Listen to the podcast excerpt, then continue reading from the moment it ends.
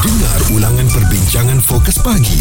Izwan Azir dan Muaz di kecap bulletinfm.audio Pada waktu ini kita nak terus bawakan uh, kali ini adalah antara undang-undang telah pun menjadi perbualan hangat di negara jiran kita Indonesia. Yang mana undang-undang jenayah baru yang mengharamkan seks di luar nikah ya uh, telah pun berkuat kuasa di Indonesia dan ternyata menimbulkan persoalan dalam kalangan pelancong dan juga ekspatriat ya yang mana ianya menjadi uh, satu perbincangan hangat dan dikabarkan ianya telah melanggar hak asasi manusia. Jadi pengkritik berpendapat undang-undang baru itu dilihat melanggar kehidupan peribadi rakyat malah percubaan menghalang kritikan terhadap kerajaan uh, dan ia dilihat sebagai hal yang mundur di sebuah negara demokrasi termasuk menjejaskan iklim pelaburannya.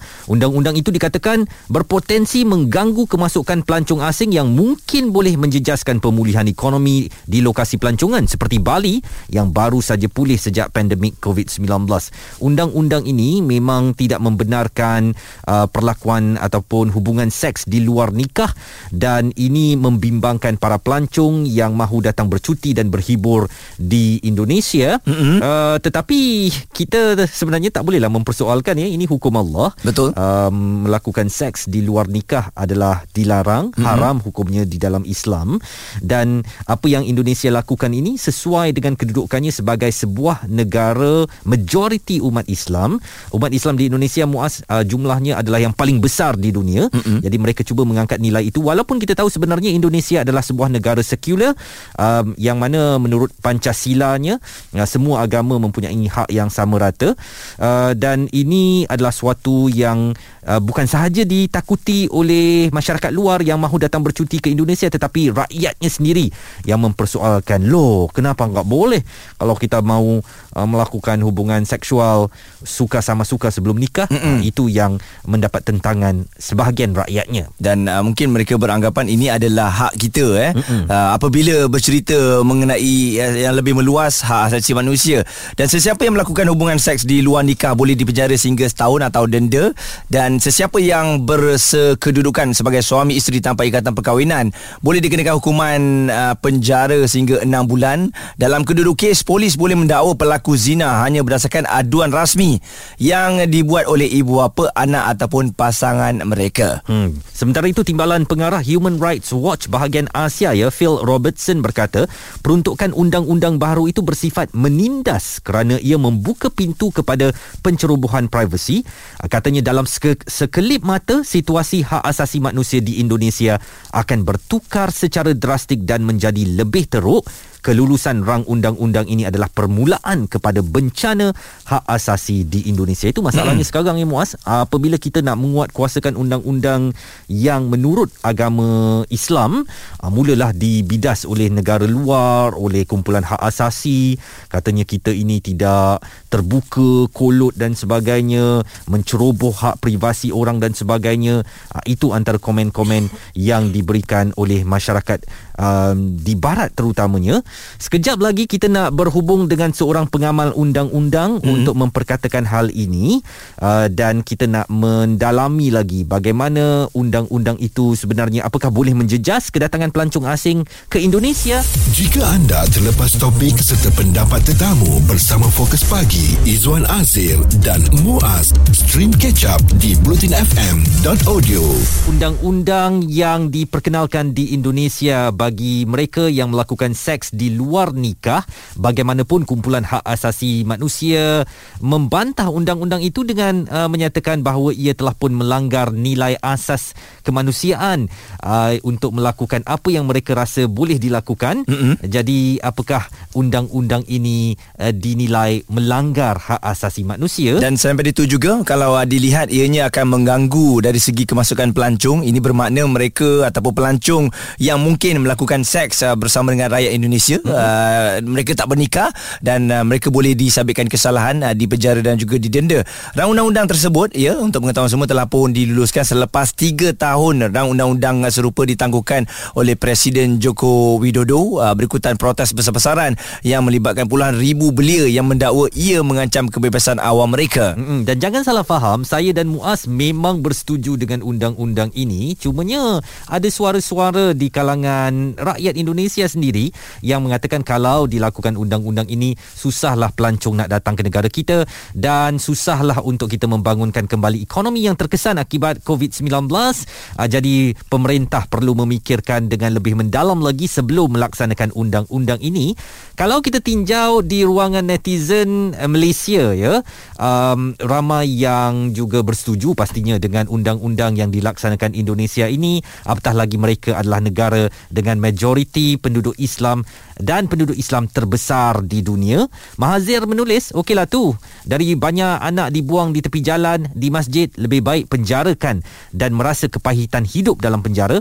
Kalau di Malaysia ni sepatutnya di Kelantan dan Terengganu uh, kerana PAS yang memerintah tetapi uh, parti itu juga nampaknya tidak melakukan apa-apa itu kata uh, Mahazir yang menulis di uh, ruangan komen uh, Bulletin TV3. Okey dan uh, di Malaysia kita ada undang-undang di bawah uh, undang-undang syariah eh Izwan. Betul. Uh, ini bermakna kalau kita melakukan perkara yang sama melakukan hubungan seks uh, sebelum nikah kita juga akan dikenakan hukuman. Cuma di sana kalau kita lihat secara meluas uh, bermakna orang luar pun kalau yang datang uh, dan mereka disabitkan kesalahan mereka juga boleh uh, dikenakan uh, tindakan ya undang-undang. Uh, jadi itu yang menyebabkan ianya menjadi satu perbualan yang hangat dan ternyata anak-anak muda di sana hmm. yang sebenarnya banyak menentang semasa ianya mula-mula diperkatakan dan sehinggalah diluluskan di parlimen. Hayu Rosli menulis, wah ini baru kerajaan terbaik, tahniah Pak Joko. Begitu juga suara daripada Muhammad Fazli Fazli terbaik katanya. Dan uh, juga seorang ni dia menulis kan, Galaxy Tiger Harimau Belang.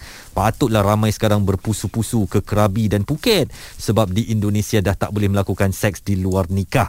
Uh, jadi itu antara uh, apa yang dinukilkan oleh para netizen kita mengenai undang-undang yang dilaksanakan di Indonesia. Izwan Azir dan Muaz di Catch Up Bulletin FM. Bersama dengan kami hari ini larangan seks luar nikah di Indonesia ditentang oleh kerana langkah yang diambil Parlimen Indonesia yang meluluskan rang undang-undang melarang hubungan seks luar nikah menerima tentangan daripada aktivis-aktivis hak asasi manusia yang mendakwa ia menjadi halangan kepada kebebasan bersuara dan hak asasi. Kita harus uh, sentiasa tekankan bahawa mengadakan hubungan seks sebelum nikah adalah haram hukumnya di sisi Islam yang mana Islam tidak membenarkan uh, untuk bukan saja kita melakukan perbuatan itu tetapi untuk mendekati zina juga uh, dilarang oleh Islam. Dan kita nak mendapatkan pandangan daripada rakyat Indonesia sendiri untuk melihat bagaimana mereka menilai undang-undang yang dikuatkuasakan ini apakah boleh mengganggu atau merencatkan pembangunan ekonomi dan menakutkan pelancong untuk datang bercuti di Indonesia. Bersama seorang uh, pelajar rakyat Indonesia Raymond Jonathan uh, pelajar undang-undang di Universitas Airlangga di Indonesia. Dan saya akan menggunakan bahasa Indonesia supaya soalan saya boleh difahami oleh um, koresponden kita. Raymond selamat pagi. Uh, saya pengen tahu kalau uh, uh, undang-undang atau hukum yang baru dilaksanakan di Indonesia ini apakah bisa diterima dengan baik oleh uh, masyarakat Indonesia secara secara keseluruhannya? Terkait dengan uh, kitab undang-undang hukum pidana yang baru baru saja disahkan di Indonesia, mm-hmm. uh, tentu uh, banyak protes ya, tapi juga uh, kemudian dari oleh orang-orang hukum, terutama yang uh, bergelut di hukum pidana, uh, KUHP yang baru ini juga mendapatkan uh, apa ya, istilahnya juga mendapatkan dukungan begitulah, mm. tapi ya pro and consnya uh, sama-sama besar seperti itu. Mm-hmm. Okey dan uh, dilihat juga new generationnya seperti uh, tidak suka ya uh, dengan undang-undang ini apabila diluluskan. Ya banyak yang tidak suka tapi uh, tidak serta merta hanya uh, terfokus kepada adanya pasal perzinahan hmm. atau seks di luar nikah, mm-hmm. tapi juga pasal-pasal lainnya yang sebenarnya lebih lebih urgent gitu, lebih uh, lebih karet gitu ya pasal hmm. karet yang kemudian tidak sejalan dengan uh, nilai-nilai demokrasi di Indonesia seperti itu. Hmm. Dan apakah uh, kamu melihat bahawa uh, peraturan ini bisa nanti menghalang uh, wisata atau pelancong um, datang ke Indonesia kerana takut kepada peraturan baru di Indonesia ini dan saya pengen tahu Dari soal penguat kuasaan artinya enforcement itu apakah berlaku dengan baik di Indonesia? Kalau undang-undang ini dilaksanakan. Um, kalau kita bicara tentang enforcement pas uh, KUHP yang baru ini nanti kan uh, akan baru berlaku tiga tahun mendatang hmm. berarti tahun 2000 berapa 25. ya itu ya 2025 betul ya nah uh, kalau kita membaca aturannya sebenarnya pasal ini tuh tidak mengkriminalisasi semua orang yang melakukan uh, perzinahan hmm. jadi ada batasannya batasannya adalah uh, zina ini uh, kemudian dilarang untuk orang yang memang sudah bersuami istri mm -hmm. atau mungkin ya pada umumnya sudah bersuami istri begitu ya atau mungkin anak gitu yang ada di dalam pengawasan orang tua mm -hmm. sehingga kemudian delik aduan uh, pasal zina yang yang sedang viral ini tuh sebenarnya delik aduan yang hanya bisa dilaporkan oleh orang tua Betul. Uh, kepada kepada anak atau anak kepada orang tua oh. maupun antara pasangan suami istri. Mm-mm. Jadi, Jadi tidak serta merta semua orang bisa bisa bisa bisa kena pasal ini begitu. Oh. Jadi sebagai contoh kalau misalnya di universitas kita berdua mm. teman dan salah seorang daripada kita melakukan zina, itu nggak bisa diadukan mm. ke pihak polisi atau pihak berkuasa gitu.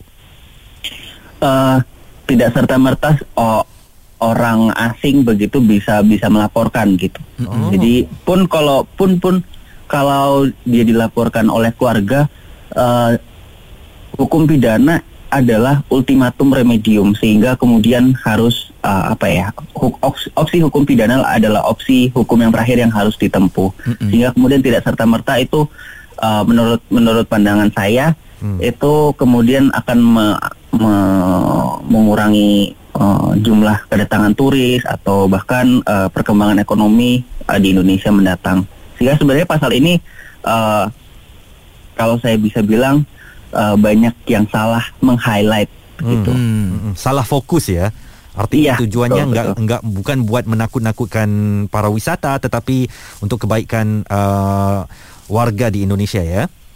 Iya betul. Raymond Jonathan, uh, rakyat Indonesia pelajar undang-undang di Universitas uh, Air Langga Indonesia mm-hmm. yang telah pun berkongsikan pendapat beliau. Memang ternyata setiap kali bila undang-undang ni akan uh, diperkenalkan Izwan, selagi belum ada kata putus ataupun perinciannya, mungkin uh, ini akan menjadi highlight untuk berita dunia lah kan mm-hmm. uh, dan disalahertikan mungkin. Betul. Jadi kita biarkan Indonesia melaksanakan hukum yang mereka rasakan sesuai untuk dilaksanakan di negara itu dan pastinya sekali lagi kami tekankan perbuatan zina itu adalah dilarang dan haram di dalam Islam. Stream Catch Up Bulletin FM bersama Fokus Pagi, Izwan Azir dan Muaz di bulletinfm.audio.